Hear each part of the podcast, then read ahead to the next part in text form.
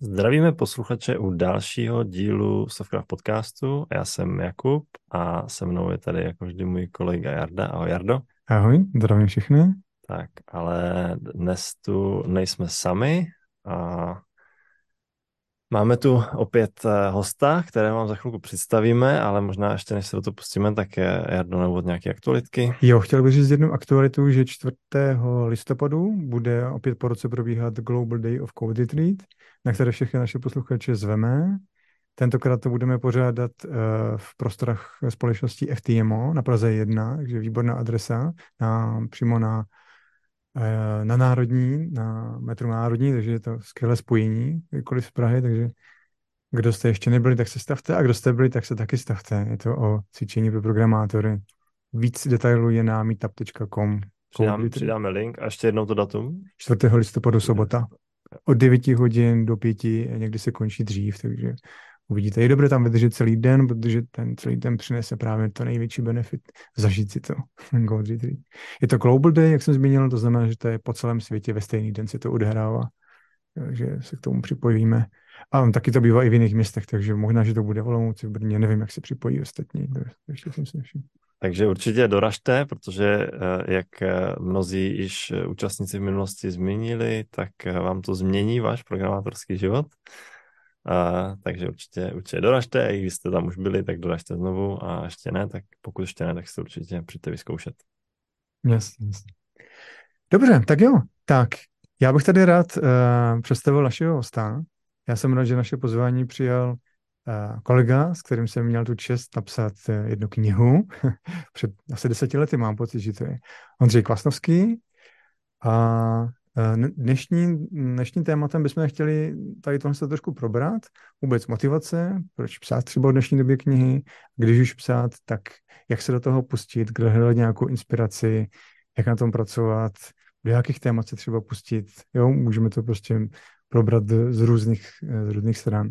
Tak Ondro, eh, vítám tě tady u nás a jenom jestli by si mohl na úvod říct eh, nějak jako svůj background, co vlastně teď děláš, co jsi dělal, jakou máš nějakou svoji historii. Jo, díky za pozvání. A já jsem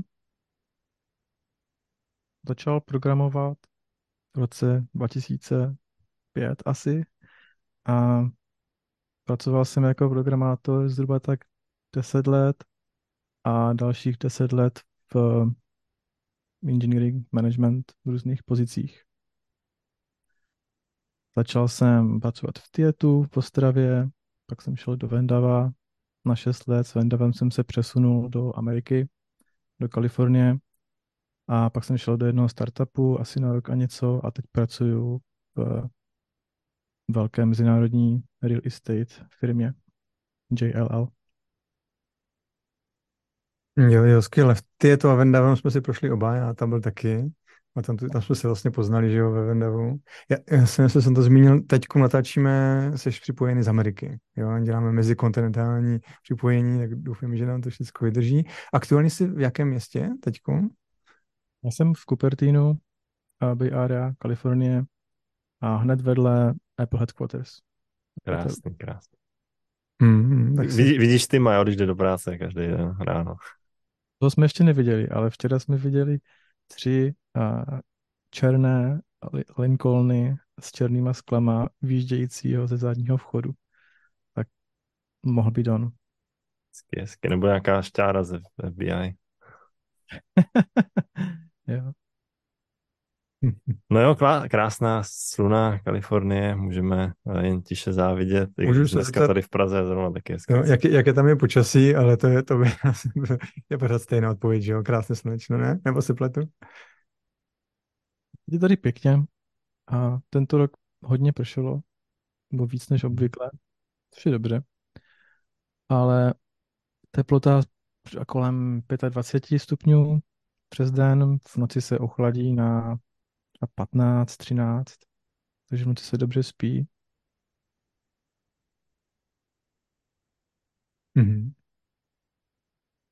Tak to je příjemné celkem, jako jo, to je fajn, jako, že u nás jsou jako horky a 27 a 30, jako jo, že to je, jo, tam vím, že to chladí oceán, že jo. No, oceán a teď ještě vlastně je záliv, ten nám snižuje teplotu. Ale kdybychom šli kousek do Sakramenta, jdeme tomu teď 200 km od nás, do vnitrozemí, tak v létě, když tady je, dejme tomu 28 stupňů, tak tam je třeba 38. Když tady je 32, tak tam je 45. Ještě hmm. to, to, velký rozdíl to dělá. Mm-hmm, je, je, tak pěkný. Dobře, ještě jsem chtěl nějak zmínit technologicky, v jakých třeba jazycích se spohyboval, jo. když jsi programoval. Já Nebo jsem začal, no. Začal jsem s Javou, tak nějak výrazně. To jsem dělal asi 12 let.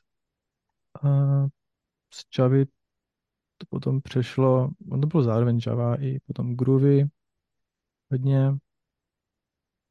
A potom jsem pracoval v JavaScriptu, v TypeScriptu, na backendu, v Node.js. To bylo hodně zajímavé přejít z Javy do JavaScriptu. A, a potom co? Ty se tu toho pousmál, jako můžeš, chceš to trošku rozvést, jako čím to bylo, jestli tě tam něco výrazně ten. Myslím, velký šok, když uh, napíšeš kód a vlastně ani neskompiluješ, jenom ho spustíš. Možná se to transpiluje, když to je v TypeScriptu, tak se to transpiluje do JavaScriptu. A vlastně nevidíš jako žádnou chybu, nic. Vypadá to, že to funguje, pak to spustíš a pak vidíš ty chyby. Člověk musí o to víc si testovat. A hlavně je hmm. to šok. Myslím si, že já jsem měl šok asi prvních pár měsíců a než jsem vůbec akceptoval, že budu pracovat v něčem tak hippie, jako je JavaScript a Node.js. Mm-hmm. A. já jsem byl zvyklý JavaScript a Spring. Spring krásný framework, má spoustu věcí vyřešených. A nevím, od REST API, a scheduled joby, batch processing a tak dále. Kde v Node.js si vlastně musíš vždycky najít tu svoji alternativu, která je zrovna teď ideálně jako podporovaná a, a funkční. A i když si ji zvolíš, tak vlastně většinou za tou knihovnou nebo tím frameworkem není žádná firma, častokrát. A, takže se může stát, že to třeba přestanou podporovat, nebo že tam jsou bugy nevyřešené, kdy se třeba GDBC connection prostě znova nepřipojí do té servisy, ty musíš restartovat a není žádný fix, nebo to musíš nějak hacknout a tak dále. To je, to je všechno. Hmm. Jo, jo, jo, jo, jasně, jasně, dobrý, jo, jo, tak je to nějaký pohled a nějaká zkušenost. Dobře, k těm technologiím chceš tam ještě nějakou vytáhnout, která byla pro tebe důležitá? Gradle jsi si zmínil, že jo, to vím, že jsi tam byl dost uh, aktivní jo, v tom. Jo, jo, jsem vlastně udělal, no, plugin na Vaadin. A asi Swift potom. Mm-hmm. Swift, to je takový, mně se strašně líbí ten jazyk. A, a před, já nevím, kdy jsem začal, třeba tak před čtyřmi, pěti lety začal dělat různé jako aplikace. První jsem udělal s, s mým synem, ten kreslil a dělal k tomu uh, zvuky jsme udělali takovou hru na počítání, jsem mu chtěl ukázat, že to není až tak těžké jako něco vydat a nahrát to do App Store a zkusit to prodávat. A to byl Swift ještě bez Swift UI, a, ale pak releasenuli Swift UI a té doby jsem předělal další aplikace. Já jsem měl jednu aplikaci, vlastně do, do App Store se dají nahrávat aplikace jako z různých technologií. Jo. Slack je příklad napsané v, v Elektronu. A já jsem napsal, já jsem psal aplikace do App Store v Javě. Jsem přišel jako na nějaký přístup, vlastně existovaly nějaké pluginy a když to člověk trošku jako pohekoval, tak to šlo a, nahrát do App Store, takže jsem napsal v Javě asi já nevím, osm aplikací. A jedna z nich byla úspěšná, jmenuje se TextLab a ona slouží na moje motivace, proč jsem to dělal, jak jsem vždycky viděl v práci, když programátoři uh, debugovali, nebo debugujem, a teď vidím nějaký JSON, jo, mám to tam prostě v IntelliJ ID, a skopíruju si to a teď jsem viděl častokrát, že programátoři jdou na web, napíšou JSON formátor a písnu tam ten JSON a naformátuje si tím způsobem. A nebo si musí vytvořit soubor někde a pak ho naformátovat. To je strašně moc práce. Nikdy rychlejší to si to fakt najít jako na internetu. A to stejné s SQL, XML a dalšíma formátama. A mi se jako nelíbilo dávat ten content na internet, jen tak někam ho prostě postnout. Takže jsem udělal aplikaci, která funguje prostě jenom na lokálu a do ní pasteneš nějaký, nějaký string, cokoliv to je, JSON, SQL, XML, YAML, cokoliv. Rozpozná, co to je a navrhne ti akce, jako které by si s tím chtěl udělat. No, jestli třeba ten JSON, JSON jako chceš naformátovat nebo překonvertovat do YAMLu a tak dále. A, a ta aplikace ta se chytla, ta se prodávala asi nevím, takových 6 let, teďka už to klesá, ale já jsem ji nahradil novou aplikací, kterou jsem přepsal v Swift UI. Takže teď je to jako rychlejší ještě ke všemu. A vylepšil jsem ještě UX samozřejmě. Hmm. Jo, pěkný, teď se na to tady dívám, můžeme přidat klidně link potom, a jestli chceš šířit, a asi, asi, asi budeš, asi budeš protestovat, aby jsme ti udělali trošku promo. Jo, vypadá to, vypadá to hezky. App Store uh, je striktní. Uh, jakmile člověk použije jiné technologie než Apple technologie, tak oni můžou zakázat různé knihovny a tak dál. A ta stará mm-hmm. verze na Java 8 a vlastně ona si k sobě jako přibandluje ta instalace na Mac i Java Runtime a ten Java Runtime obsahuje spoustu knihoven, které já nepotřebuju, ale jsou tam, jsou. A oni z nich zakázali asi 50 těch knihoven, které už nemůžeš mhm. použít. A já nemůžu vydat novou verzi. Nebo bych mohl, ale nevím, co bych všechno musel udělat. A nechce se mi to už ani řešit. Je to strašně moc zbytečné práce. Lepší je to napsat přímo v nativním Swift UI. Jasně, no. Mm. Jo, tak pěkný, pěkný. To nazdílíme určitě. Jo. Jo, to může hodit. Dobře, já bych přišel k tomu našemu tématu. Uh, já mám takovou jednu první věc. Uh, já mám s tebou první zkušenost, uh, že vlastně díky tobě jsem měl tu možnost, že jsme společně napsali tu knihu o Vádinu. Vádin 7 Cookbook se to jmenovalo, což jenom, když připomenu, je to vlastně frontend v Javě, jo, když to řeknu stručně. Uh, já jsem potom ten frontendový svět opustil mimochodem, protože když jsem viděl, jak, to, jak se valí různé javascriptové knihovny a různé javascriptové frameworky, tak jsem raději přešel na backend, takže už jsem se tomu, tomu nevěnoval. Ale já mám k tomu jednu takovou vtipnou historku, jak jsem se k tomu já dostal. Jo? Uh, protože já si pamatuju, že když přišel Vádin, tak oni měli výzvu, ať eh, komunita přeloží jejich, jejich dokumentaci do češtiny. A já jsem jim začal postupně, oni měli k tomu takový softík, a já jsem jim přepisoval. A už jsem, jo, jsem měl kus kódu připraveného a už jsem to chtěl přepsat a najednou se tam vlepil někdo jiný. A já koukím, koukám, on je to nějaký Ondřej Kvasnovský. Mm-hmm. jo? Ty jsi mi tam začal pod rukama překládat to, co jsem překládal já. Ale si, si to pamatuješ, že jsi to taky překládal? Pomínáš jo, si to? Jak jsi to řekl, tak jsem si říkal, tyjo, to je zvláštní, já jsem to taky překládal, tu knížku. Nebo tu... ano. Jo, jo, já, tu je... já se nevšiml. já jsem, vlastně, možná jsi mi to řekl, zapomněl jsem. Uh, nebo je to poprvé, co mi to říkáš? Jo, jo, jo. Je to možné, že jsme se o tom ještě nebavili, protože pak jsme řešili samotnou knihu. Jako tak takhle jsem na tebe narazil a, a potom, potom jsem viděl, že píšeš i blog, tak jsem se začal o tebe víc zajímat, protože mě ten Vaden jako zajímal a sbíral jsem k tomu informace. Já jsem založil, aspoň jsem byl první v tom, že jsem založil českou Wikipedii stránku na Vaden. jo? Ta nebyla, to jsem tam založil, nevím, jestli ještě žije, jestli je někdo updateuje. Tak, tak to bylo s tímhle s tím. No a potom, ani nevím, proč jsi mi napsal, a se mě někde našel, ty, ty se něj potom ozval, protože to by si ozvali mimochodem, že jo, jestli, si, jestli to říkám dobře, když tak mi potom oprav, to by si ozvali z Vádinu, ne, Spect Publishing, jo, pro ně jsme to vydávali, Spect Publishing, se ti ozvali, jestli by si pro ně nechtěl napsat knihu na základě tvého blog, blogu, jo, který si psal o Vádinu. Tím se rovnou dávám uh, jakoby k jiné informaci, že rada, kdo chce začít možná psát, až se k tomu ještě dostaneme, tak je dobré možná dávat o sobě vědět formou blogu. Jestli si na to vzpomínáš, ty jsi psal blog články o Vádinu, tebe oslovili no a ty si potom hledal, jestli jsem to dobře pochopil, někoho, kdo by to dělal s tebou, protože přece jenom psát knihu asi v jedné osobě a když tak to za chvilku rozvedeš, je celkem dost výzva, jako, jo, že to zabírá dost času, je to náročné. Dokonce jsme chvilku byli tři, jestli si vzpomínáš. Toho třetího už se nepamatuju, kdo to byl, ale ten to celkem rychle vzdal. jo.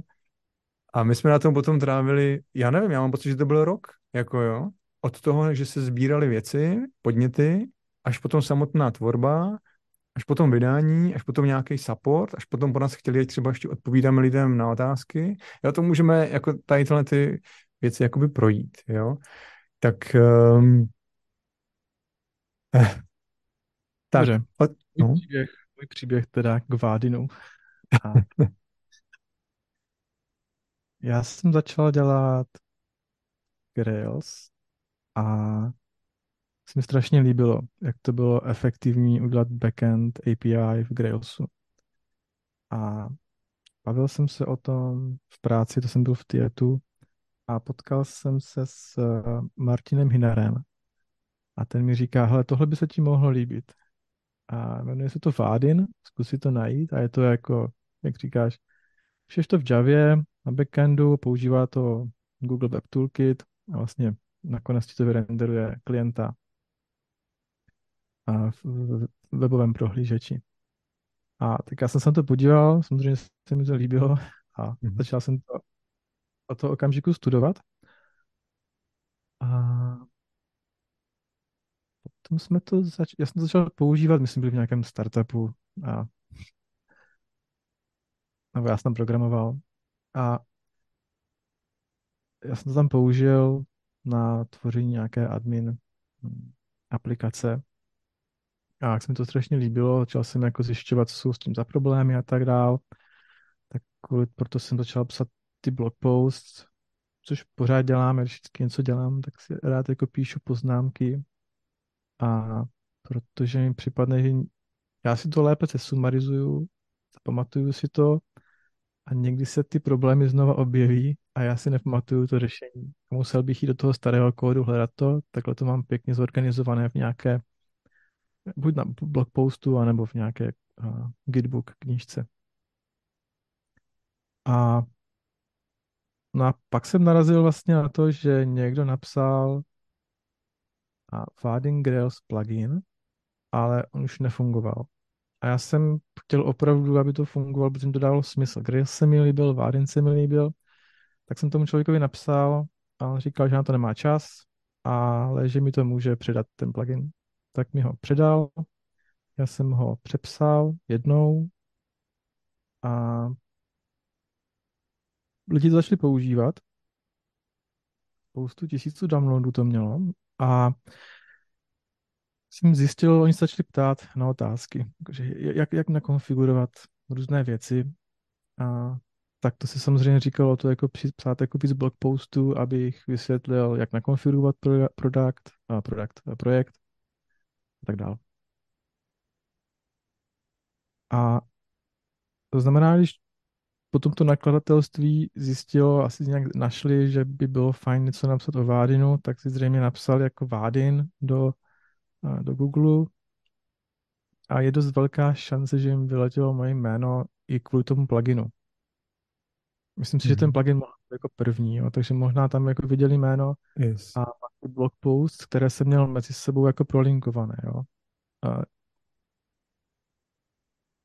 a pak se mi ozvali a napsali mi mail. Mně se to strašně líbilo, mi to dávalo smysl a říkal jsem si, a hlavně tam musím dát sekci o tom mém pluginu. Co jsme pak i udělali. Já to se podařilo prosadit, doufám teda, že to tam je. je.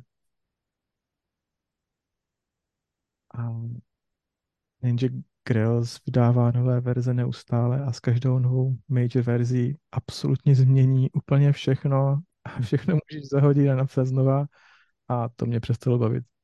Ten plugin jsem přepsal asi třikrát a už jsem to vzdal, už jsem to ani nepoužíval A myslím si, že Grails už snad je i mrtvý. Nebo mrtvý. Hmm. Nevím o nikom, kdo by ho používal. Jasně, jasně. Ještě s tou knihou, když ti napsali, že by potom by chtěli, aby si to, aby si ji vydal nějakou, tak eh, co tě napadlo možná jako první, jako nevyděsilo tě to, neřeklo ti, že to je velký závazek, to nedá. Já řeknu třeba jenom svůj jakoby, pocit, jo, já jsem si říkal, to je velká zodpovědnost, jako jo, protože já nemám rád nedodělané projekty, jo, takže když už jsem si říkal, když už ti řeknu ano, když ty se z něj potom ptal, jestli bych to šel, tak jsem si říkal, OK, tak to musím dotáhnout. Jenomže já jsem vůbec neměl představu, kolik mě bude čekat práce, jo, a co když to nebudu dávat, jako jo, takže já jsem v tom jako viděl z začátku zpočátku jako stres. On tam potom jako i trošku byl, jo. Vůbec jsem netušil třeba, jak to musíme vydat, kolik to bude, no prostě, jo. Já jsem, já jsem z toho měl strach, můj pocit. Nespomínám si na můj první pocit, a, ale mně se vždycky líbily knížky, když byly napsané více lidma. A strašně se mi v té době se mi strašně líbila a přesně nespomínám jméno, Gang of Four, a Design Patterns, jo, taková ta zelená knížka. Jo, jo, taky nevím, asi Design Patterns, nevím. Myslím, že to správně, co takové. Já jsem si říkal, to je cool, když to je napsané čtyřma lidma, nebo kolik, a no, čtyřma. A si vidí, že tam jsou různé pohledy na věc, mohli si to sfeedbackovat. A, tak jsem si hned od začátku říkal, že bych to nechtěl psát sám. A pak jsem nějak narazil na tebe a to hmm. nevím.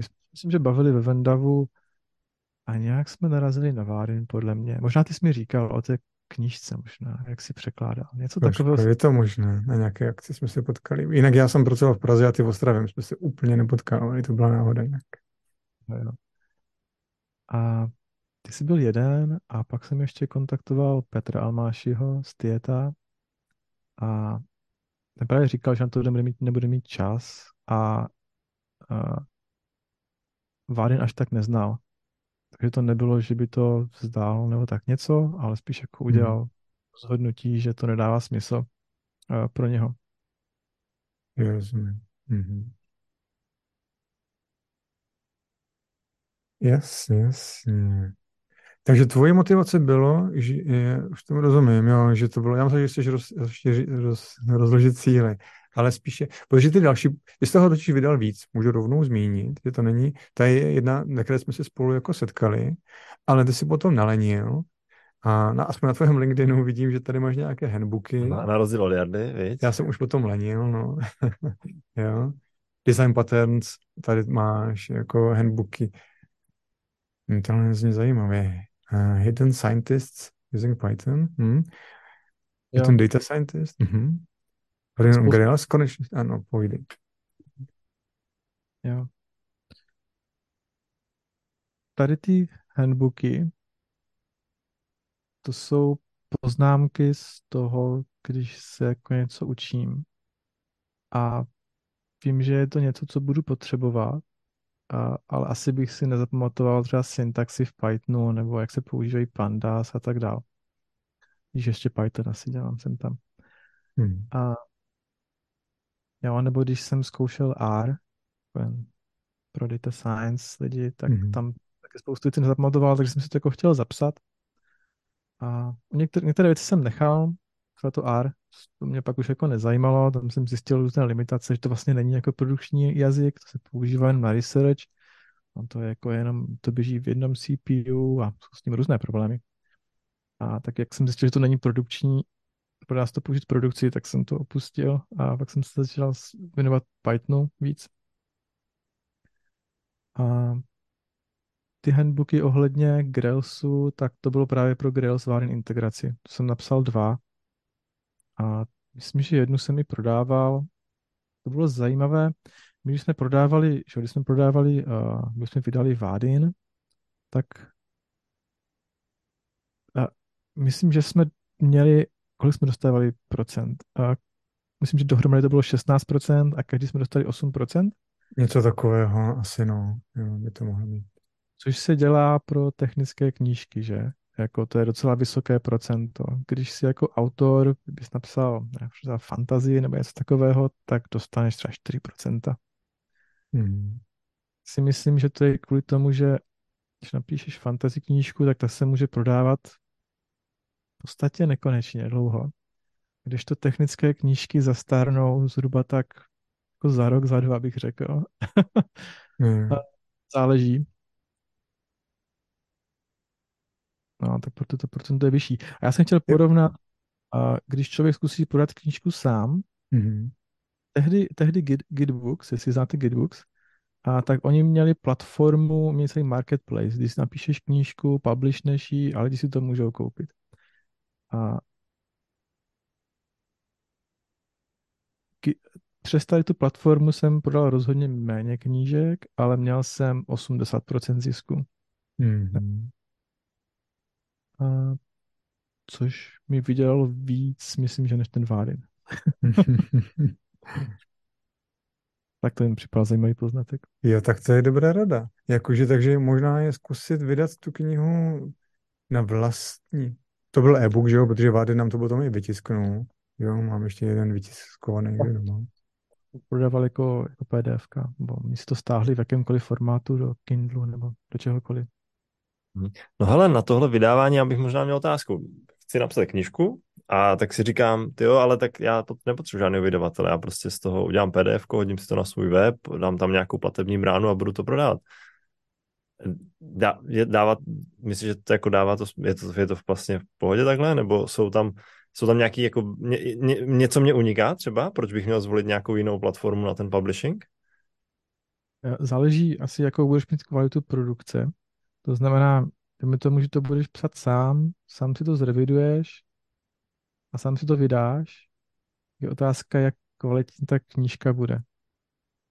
Mhm. To Protože- znamená, že, že, jasně. že ten publishing, publishing, to nakladatelství ti dělá tady tyhle ty věci za, jakoby za tebe?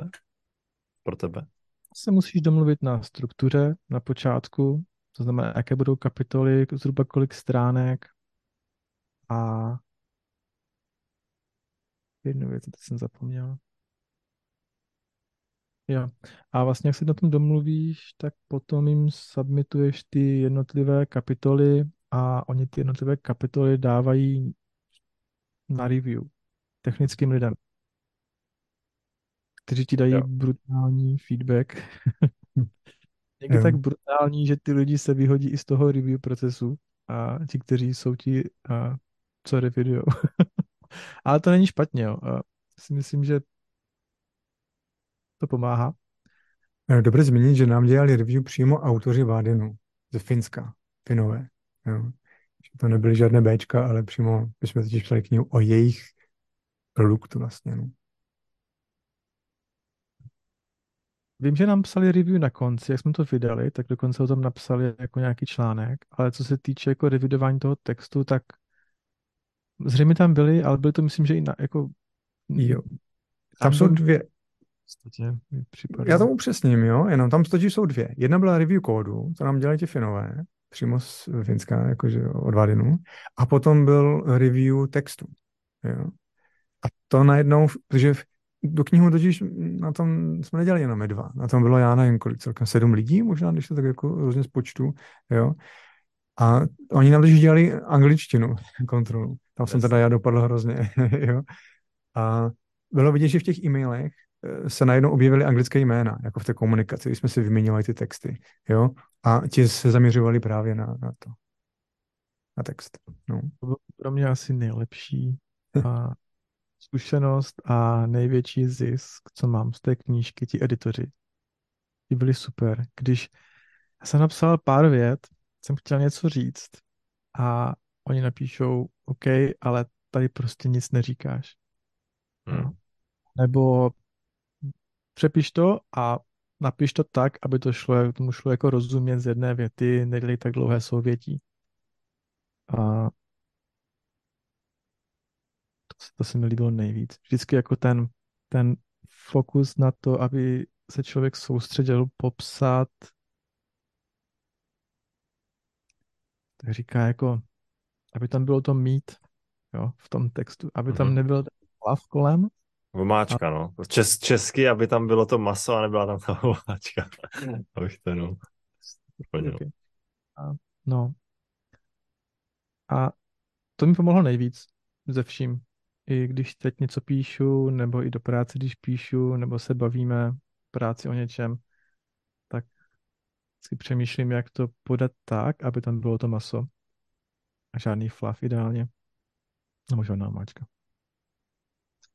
To je zajímavý. Já, já právě hodně, jakoby, snažím se, tomu se ještě mám tak nějaké otázky k tomu vlastně tvýmu, jak, jak k té motivaci, proč to děláš, jak to děláš, ale uh, vždycky já, když třeba chci napsat nějaký blog nebo, nebo uh, nějaký vě, větší text, tak uh, strašně bojuju s tím, že hodně přemýšlím dlouho na to, jak to formulovat. A třeba to napíšu a je, je tam, jako mám tam hodně, protože takhle, dokážu si, dokážu si představit, že odstavec můžu napsat deseti způsoby.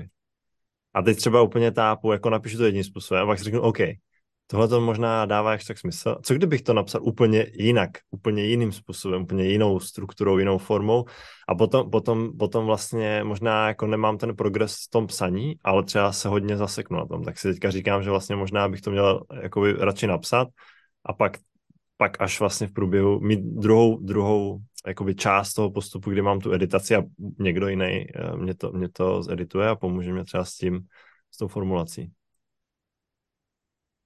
Tvůj přístup mi připadne pro mě, a asi každý má to jinak, ale mi to připadne strašně těžké potom se odprostit od toho, co jsem původně napsal.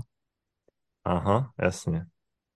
To Protože chápu, no, to taky mám občas. Ten odstavec, jo, a už si říkám, jako tam je ta myšlenka, jo, já tam něco říkám, proč bych to teď měl měnit?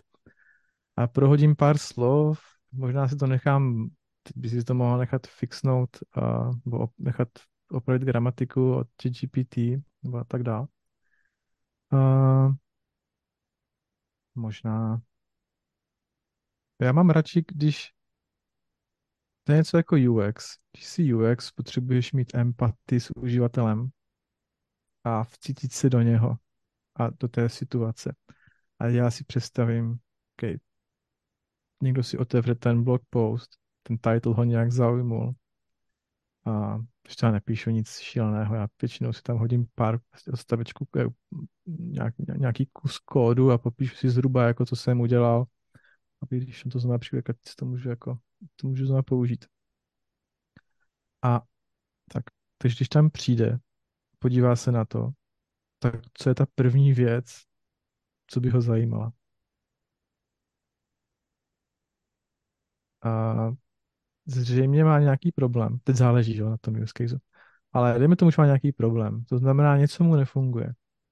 Tak ideálně bych chtěl říct, chybu, kterou tady řešíme, je tato. A teď první věc, kterou chci vidět, je ta chyba. Třeba, já nevím, nějaký stack trace nebo screenshot toho, co se tam děje. A OK, protože tím mi to validuje, jo, dívám se na tu správnou věc. Tohle to mi by mohlo pomoct. Vypadá to jako správný, správná cesta. A další krok je poskytnout řešení. Ideálně jako pokud to je kód nebo něco, nebo nějaké screenshoty, záleží, to je konfigurace, IDčka, nebo si něco člověk musí naprogramovat a tak dál, tak to řešení. A možná, že to stačí. Možná, že není potřeba dávat, jak někteří dělají, že rozkopírují vlastně to celé řešení do jednotlivých malinkých uh, subkódů nebo sub, uh-huh. podčástí a každou tu popíšou a člověk si to tak nějak musí v paměti jako poskládat a vlastně udělat toho smysl. Mně se to třeba nelíbí, já mám radši, když tam kus kódu a ok, já se podívám a jestli umím ten programovací jazyk, tak z toho hned budu vědět, jestli je to ono nebo ne. Případně udělám copy-paste, zkusím, ok, funguje.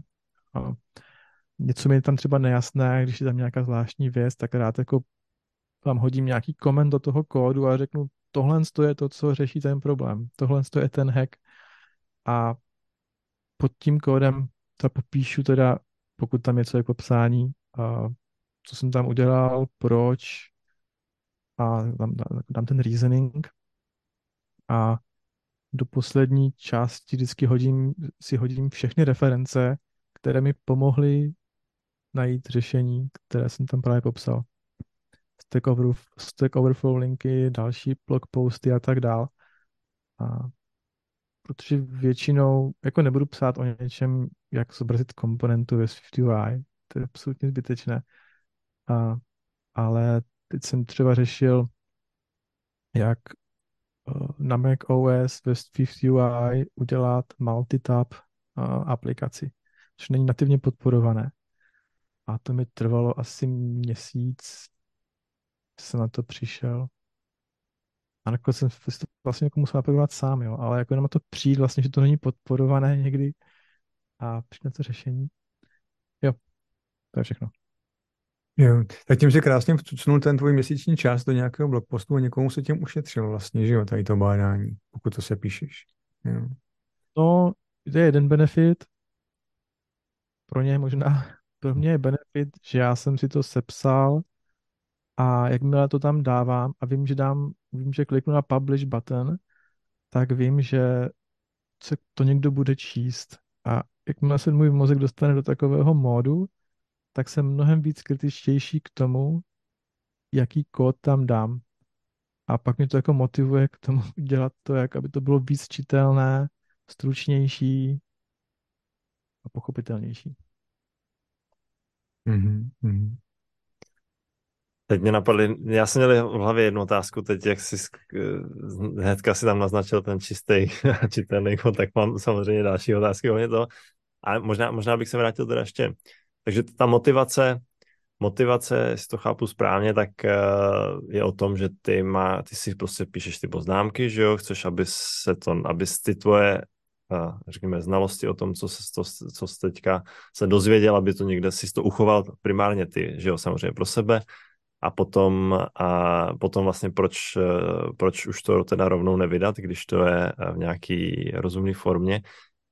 Já, mě, ten postup a píšeš si, jak, jak takhle, když, já třeba když něco řeším, tak uh, mám, taky píšu si poznámky. Problém je v tom, že jakoby ty poznámky jsou, nejsou úplně nějak jako, jsou hodně jako, jak to, jak to říct, ne chaotický, Messy. ale ne tak, takový jako jenom bodově třeba, jo, nebo copy-paste něčeho a potom, když to vyřeším ten problém, tak už mám strašně jako problém se k tomu třeba vrátit a a nějak to rozepsat a potom jako dostat to třeba i do podoby článku.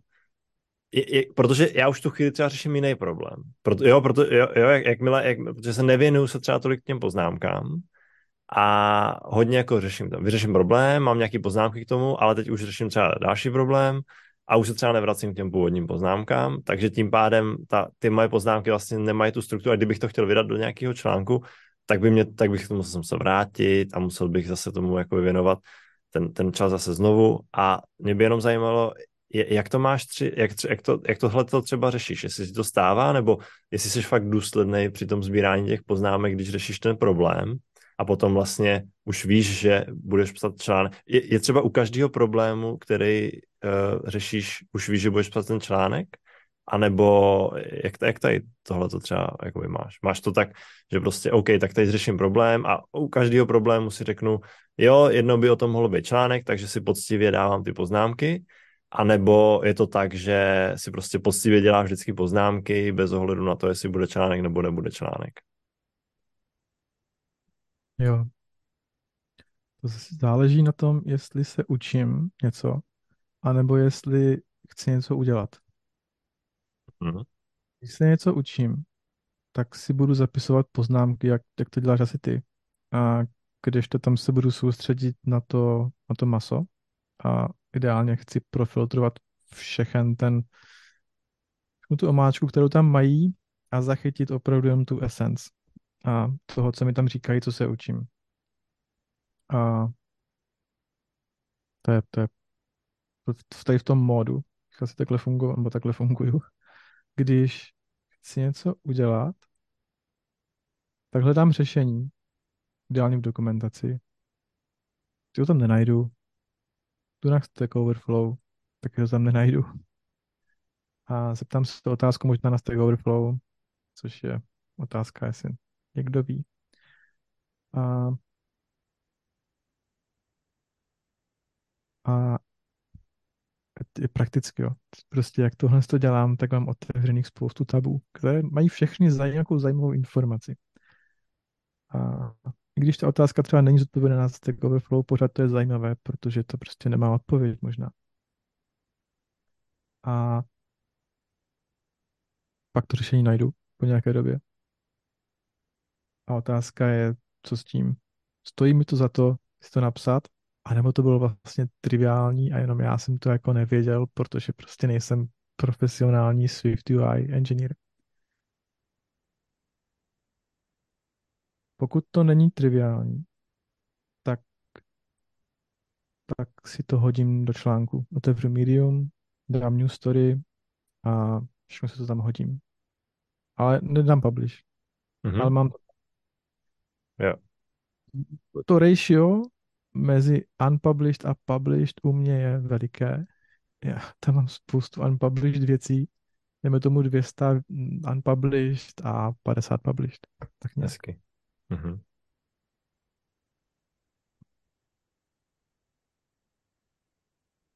Co se týče celkově, já jsem přemýšlel, co by bylo ratio, když si jako něco zapisuju. A já si nezapisuju jenom věci ohledně programování, ale třeba pracuji v product developmentu a vlastně celou moji kariéru. A já stále si kolektuju různé informace o product managementu, UX a QA, engineeringu, různých architekturách a tak dále. Hmm. Nic z toho jsem ještě nespracoval.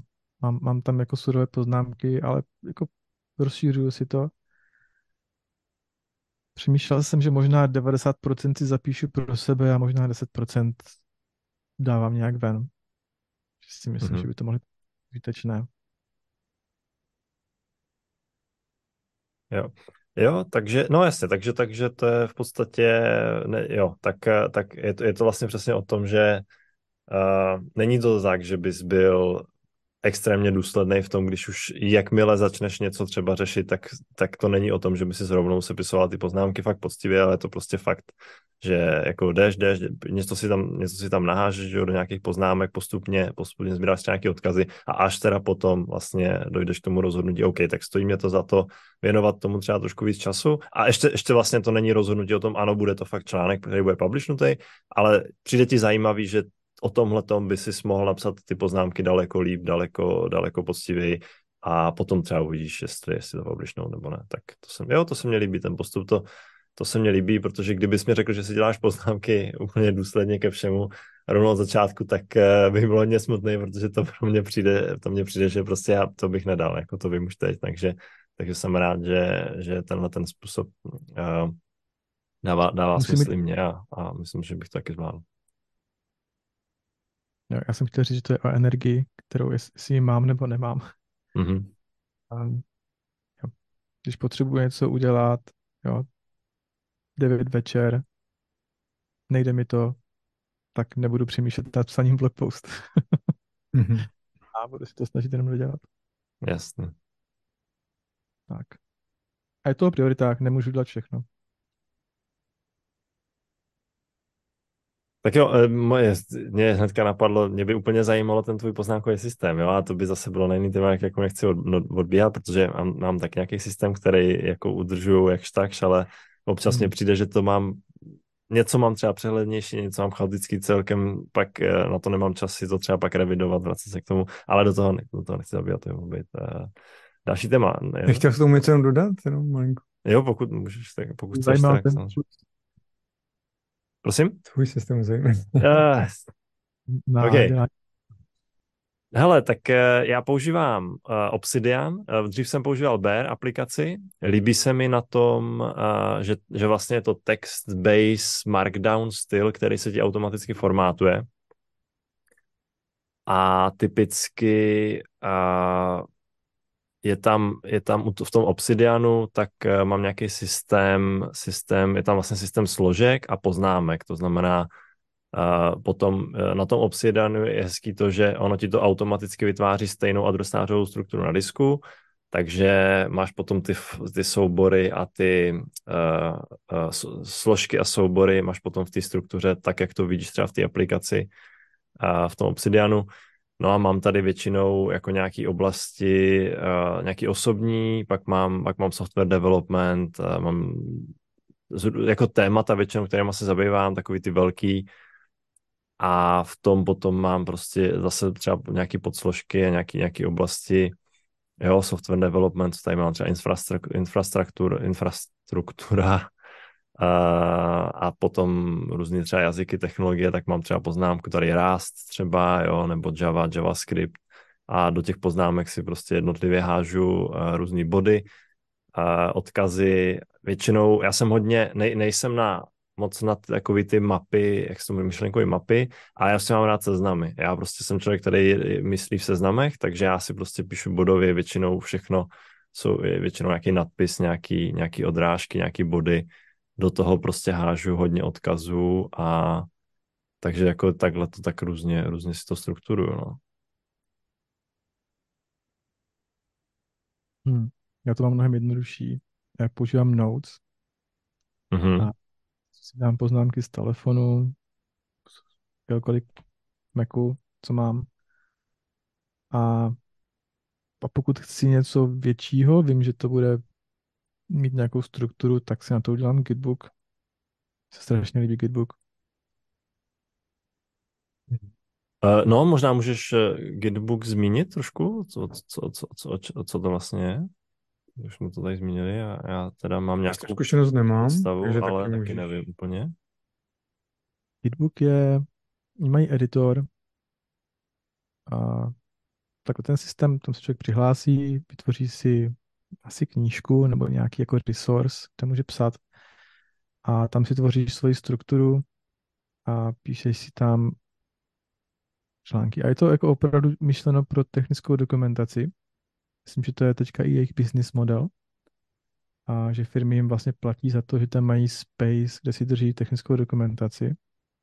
A takže je tam jednoduché hodit tam kód jo, a tak dál. Je to taky, kdy nevidíš ten markdown, a vidíš přímo jako to, co edituješ, ale je to jako na pozadí je markdown, který Jo, se ti to je pot- podobně, jak v tom Zadal. Obsidian. s tím můžeš synchronizovat do tvého GitHubu, jako public nebo private repo. Takže vlastně ty to máš jako u nich, ale máš i svoji kopii u sebe a v Gitu. Jo, no to je, to je něco takového, pod- je to podobné jak ten Obsidian. Uh, já ten Obsidian používám teda na všechno, uh, takže jo, je to, je to, je, to, je to, vidím to dost, dost podobně. A ty knížky jsou public, to znamená, Mhm. ostatní lidi se na ně můžou podívat. A určitě si někdy našel, když jsi někdy něco hledal v nějaké technologii, tak věřím, že si určitě někdy přes Google našel něco, co bylo napsané přes Gitbook. Jo, to já myslím, že jo, jo, já určitě jako něco mi to právě říká, vím, vím, že, vím, že mám takový pocit právě, jak, říká, že jsem, že jsem to určitě, určitě jsem někde něco, něco v tom, v tom viděl uh, napsanýho. Tak jo, uh, já možná ještě, ještě se zeptám k té motivaci. Uh, jak, je, jak je to třeba finančně? Je, je tam, a můžeš samozřejmě odpovědět, jak, jak chceš, samozřejmě nemusíš, můžeš se tomu vyhnout úplně, ale mě to jenom třeba zajímá, jestli je, je, je tam třeba, je tam motivace toho, že teda uh, na tom zbohatneš, nebo, nebo je to o tom, že je to nějaký hezký přivídělek, nebo je to o tom, že vlastně ty peníze jsou jakoby tak minoritní, že to vlastně není vůbec součástí ty motivace. Jak to, jak to třeba máš tady to, nebo jak to vnímáš? Asi záleží, o čem člověk píše a jak je to kvalitní, to, co vyprodukuje. A my jsme psali o Vádin, což si myslím, že pořád není jako tak známé jako React.js.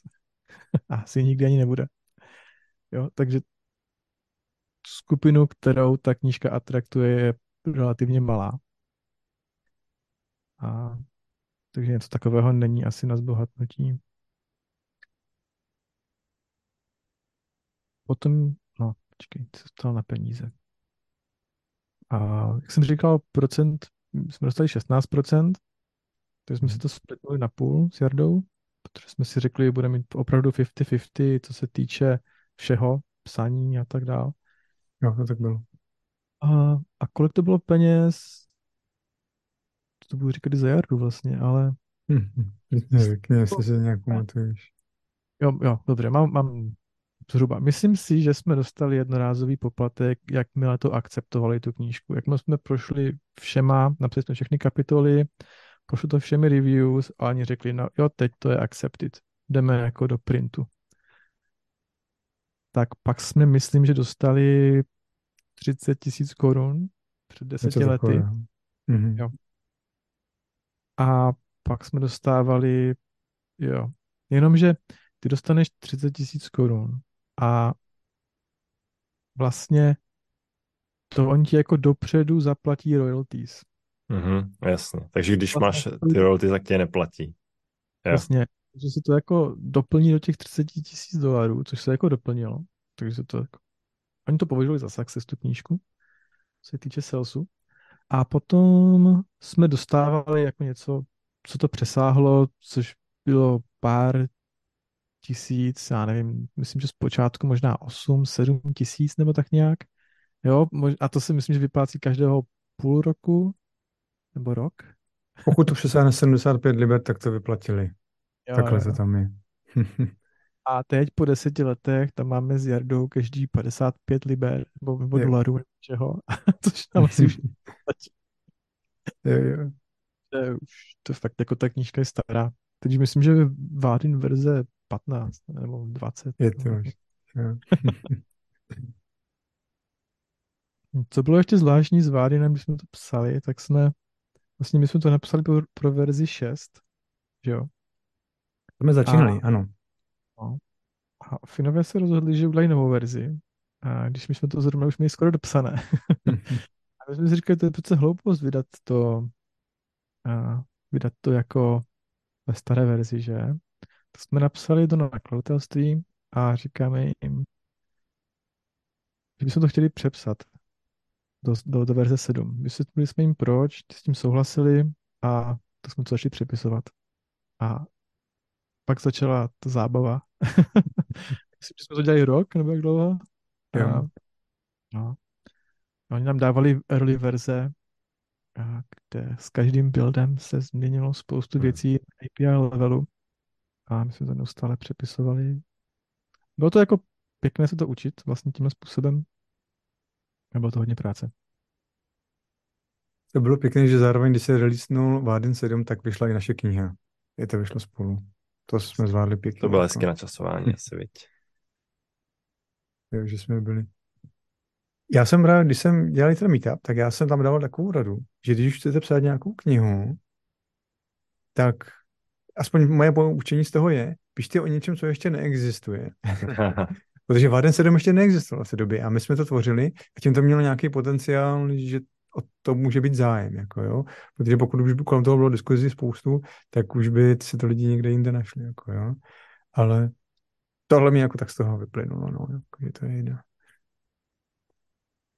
Tak eh, já, já možná ještě, teď bych teda měl takové otázky uh, k tomu programování trošku bych, bych se chtěl dostat. Uh, to znamená,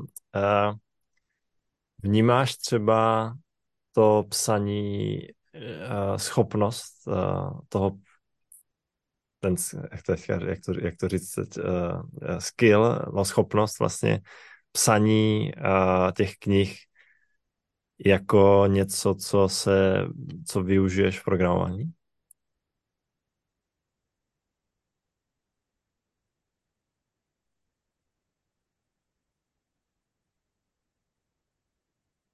Pokud píšeš technickou knížku, kde musíš vysvětlit, za každým řádkem kódu musíš mít důvod, proč to tam je. A ideálně, ne ideálně, a musíš to opravdu vysvětlit, a co se tam děje, tak, tak určitě to pomůže se znalostí toho API, těch frameworků a jak se chovají.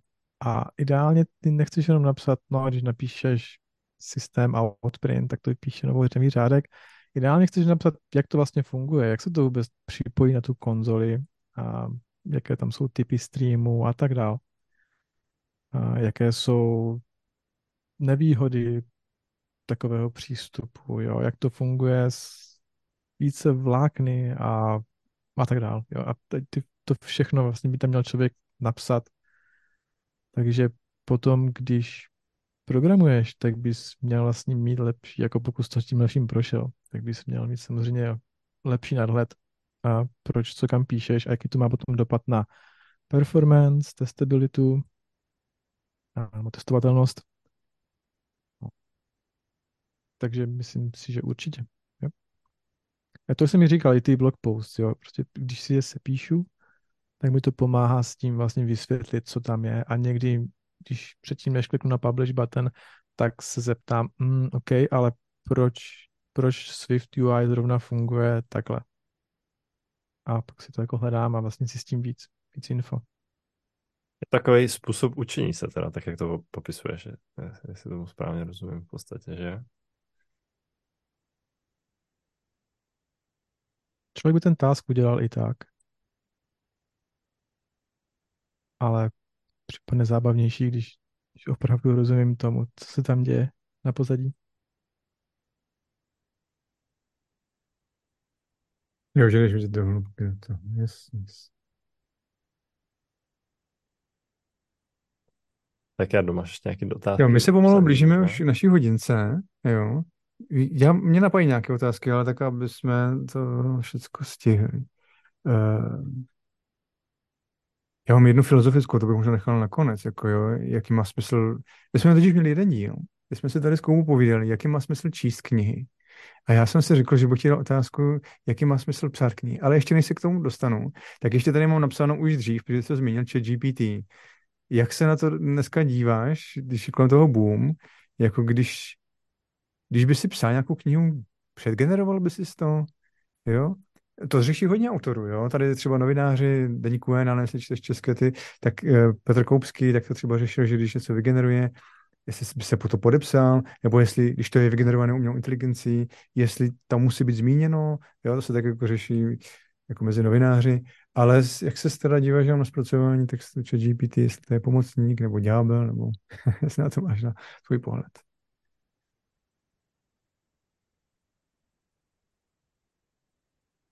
A zkoušel jsem a připadne mi, že dobře, mi tomu, že něco, dobře, když, když napíšu, záleží, jaký prompt tam teďka dám, jo, ale dejme tomu, že napíšu vygeneruj mi blog post o Swift UI.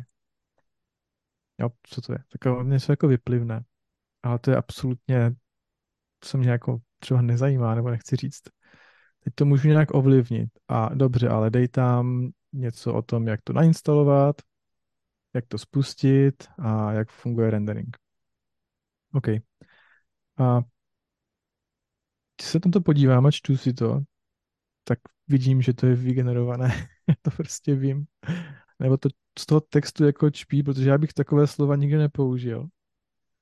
A tak.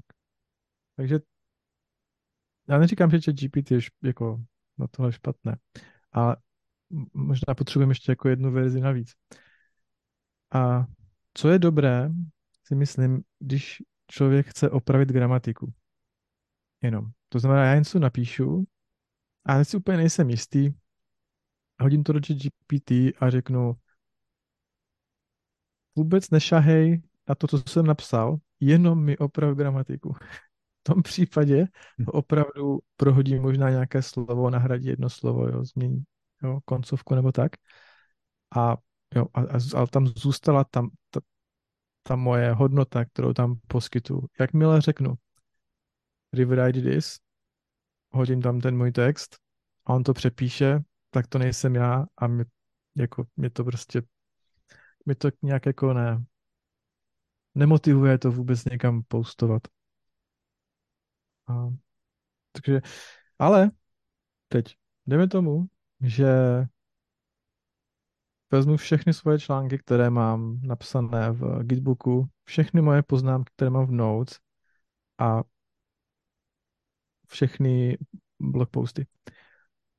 Natrénuju si svůj vlastní model, svůj, svůj mhm. vlastní large language model a z něho se začnu ptát jo, na, na, na otázky a články a tak dále. A pak by, to při, pak by to mohlo být zajímavé, protože bych mu mohl říct, ale tohle je můj styl a piš takhle. A, a to jsem ještě neskusil. A to jako, mm-hmm. víš, když to tak bavíme, tak to mě jako jsem nad tím přemýšlel, že jsem měl zkusit. A jenom, že tam je tolik věcí, co člověk chce zkusit. Jsem zkoušel eh, Stable Diffusion, si přetrénovat mm-hmm. svoji vlastní, jo. A všechno bere čas. Ohledně čtení knížek, mě zajímalo, k čemu jste přišli. Dává teda smysl číst knížky? um, mně jo. Já jsem právě zmiňoval to, že uh, z toho důvodu, že že když se právě knížka vytváří, tak to nedělá jeden člověk, zatímco blogpost píše jenom jeden.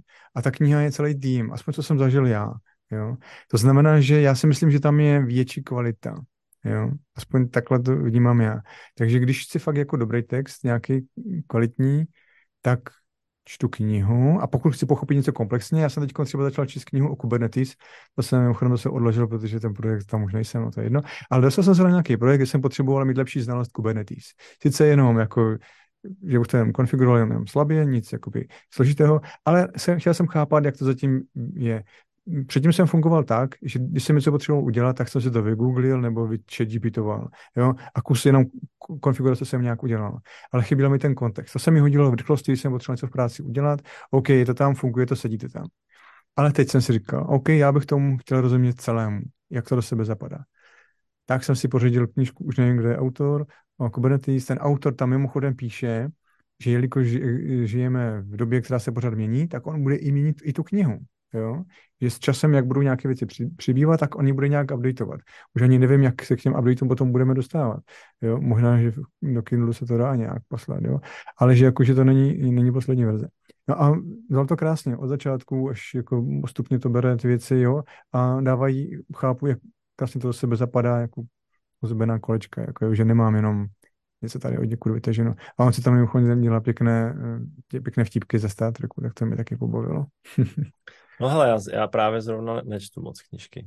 Nebo ne na tohle téma úplně. Jakoby... Uh, Zrovna teda teď jsem slyšel i ten DHH, David Heinemeier Hansen, tak eh, taky zmiňoval, že oni teďka řešili ten, ten monolit versus, ne monolit, ale migrovali z AWS do, do, vlastního, eh, do vlastního prostředí a a myslím, že zmiňoval taky Kubernetes nebo Docker nebo něco takového, že si, že si studoval, že si vzal knížku a taky se o tom četl, aby se dozvěděl teda, jestli to mají použít nebo ne, nevím. Uh, já bych si přečetl i klidně technickou, proto, takhle, te, pr, za prvý, technické věci eh, spíš se dívám na nějaký YouTube tutoriály dneska už. Knihu bych si přečetl ve chvíli, kdyby to pro mě byla core znalost. Jo, to znamená, že dělám na projektu, kde Kubernetes je prostě alfa omega, tak možná bych si tu knižku vzala, přečetl bych si ji. Nebo třeba dělám teďka v nové, ne teď, ale kdybych dělal nový, když jsem se učil dřív React třeba, tak dokážu si představit, že bych si přečetl i knižku o Reactu. Ale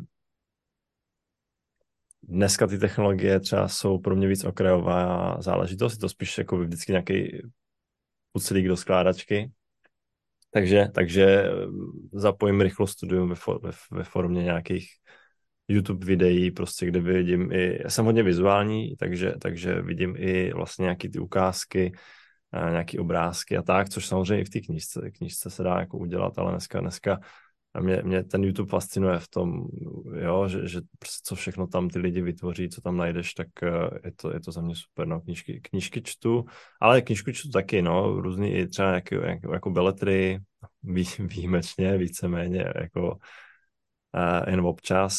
A hodně jedu audioknihy, ale teda, když se bavíme jako o knihách, jako, tak, tak jedu hodně audioknihy, takže takže jako většinou je to, je to, je to různý obsah. No. Audio, audio knížku nebereš, že ji čteš. No, ne, jako neber, no, já nevím, to jako to je Já beru, jo, jako vzal, řekl bych, že ano, že čtu, uh, že to bych bral jako, že čtu, protože ty, ty se ptala z toho pohledu, nebo takhle, ta otázka je, je pravděpodobně, kdybych položil otázku, která je z pohledu toho, zajímá mě, jestli lidi, zajímá mě jako pisatele knih, jestli lidi čtou, tak ano, audiokniha je taky čtení. Já říkám, že čtu ušima, no. To se zamotal do toho trošku, ale jo, přesně tak.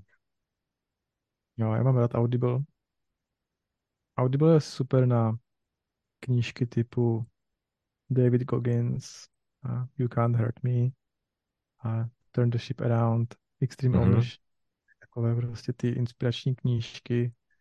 Uh, jo, jo, přesně tak. Čtené autorem, to je úplně nejlepší. Hm. Jo, já, já jsem asi mm, jako Omni, všechno taky knížky čtu, blogy, YouTube, TikTok, whatever. Cokoliv mi dá nějakou informaci, tak je vždycky dobrý. Ale musí být dobré knížky.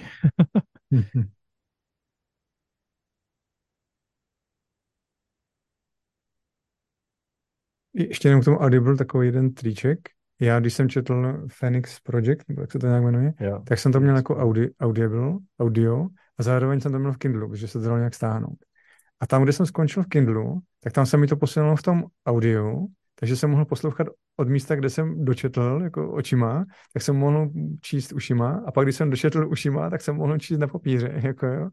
Já jsem si to vzal kvůli tomu, že, že jsem jako to testoval taky. Teda. To bylo pěkné, to jsme to šlo, že tady, ale najednou mi to tam nějak vypadla notifikace asi nebo něco, už jsem si všiml, tyhle, já to můžu synchronizovat. Úžasné, jako jo, co ten Amazon dělá. Jo, mě nebaví sedět v letadle a, a když letím do Čech, 12-13 hodin, to hodně sezení, takže si vždycky snažím najít nějakou perfektní audioknížku a dám si jako maraton, že to poslouchám 12 hodin v kuse. Hezky. Ty jo, uh, to je zajímavé. A... Píšeš si poznámky? Jo, jo. jo. Na telefon. Jo. jo. Jo, já mám problém s těma audioknihama a napsaný poznámek, protože většinou u toho něco dělám, takže třeba jedu na kole nebo bě, běhám nebo něco, takže tam se, tam se ty poznámky, v tom se ty poznámky píšou hůř, ale, ale i když jsem třeba v posilovně a, a poslouchám audioknihu, tak si vlastně vždycky taky píšu poznámky, co se ještě dá, ale na tom kole už je to horší. Takže jo. jo.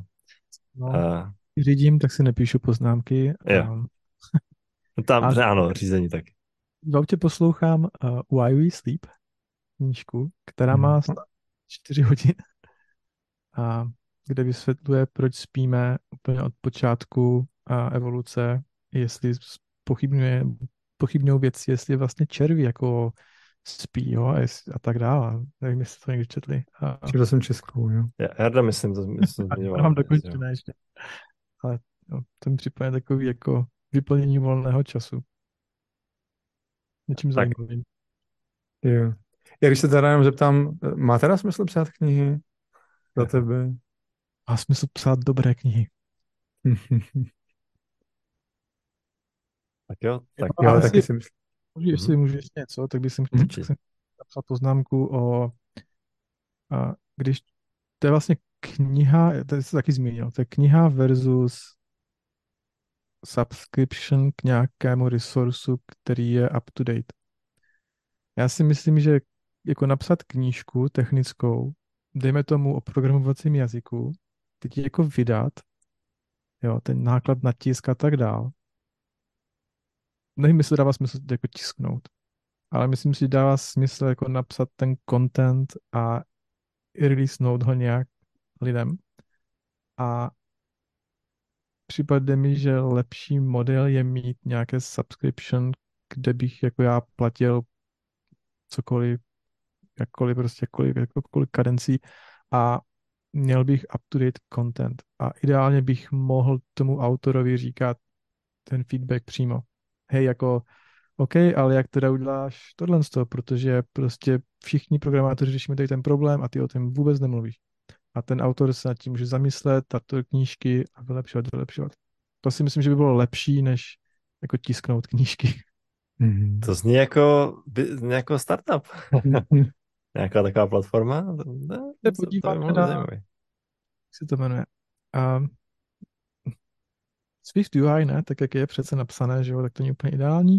A oni udělali nějakou knihovnu, já ji nepoužívám, a že nechci, ale a to se jmenuje jeho Composable Architecture. Mm-hmm. Si to mhm. najdete. UI Composable Architecture. A tak to je pár typků a oni mají a právě oni poskytují content, videa a tak dál a mají subscription. Subscription model. Takže vlastně normálně, jako když to někdo používá, tak se jim tam lidi přihlásí a, a oni vlastně vysvětlují problémy jako OK, ve Swift UI se to dělá takhle, vede to k takovým problémům, naše řešení funguje takto a takhle je to vyřešené. A oni k tomu teda ještě postavili svůj vlastní framework, si myslím, který člověk může používat. Tak to mi připadlo jako lepší model, kdy se tím člověk může i uživit. Že opravdu, jak něco vymyslí, něco se píše a, a, a udělá subscription model, není to jako one purchase a hotovo. A to mi připadne mm-hmm.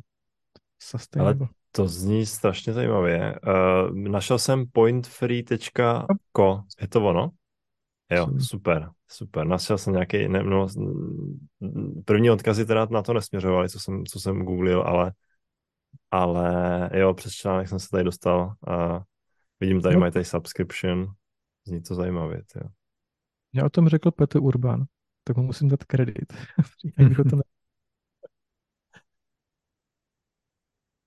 Jasně, to se v dnešní dynamické době určitě hodně hodí. Jo. Dobře. Dobře.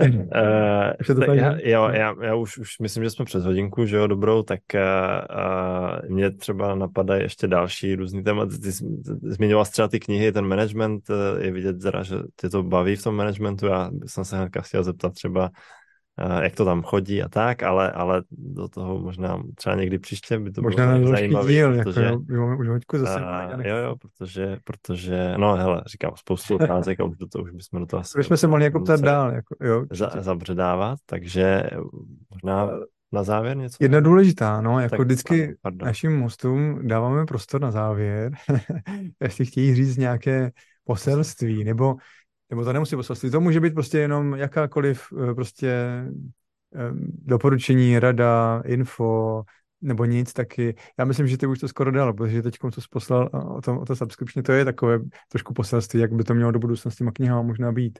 Jo? Takže jsme v té dynamické době. Jak se, tak jako Máš zkrátka prostor našim posluchačům něco sdělit. Jo, já jsem se o to snažil celou dobu něco sdělit. A jsem něco sdělil. A ještě bych možná dodal s tím publishováním, jak ty si říkal, že napíšeš pdf jo, a dal by se za nějakou platební bránu a teďka si to tam ty lidi stáhnou, tak než dělat něco takového, tak si myslím, že je lepší použít Apple Books, a Google Play Store, nebo jak se to jmenuje, a mm-hmm. Amazon, a Amazon určitě kde vlastně nahraješ v nějakém formátu tu knížku a oni ti ji rozdistribujou a po celém světě. Častokrát třeba Amazon má feature, že tu knížku můžou na, na požádání zákazníka vytisknout a poslat mu ji. Jako úplně odpadá potřeba mít nějakého vydavatele, který to bude tebe tisknout a distribuovat. Tak to jsem ještě chtěl říct. A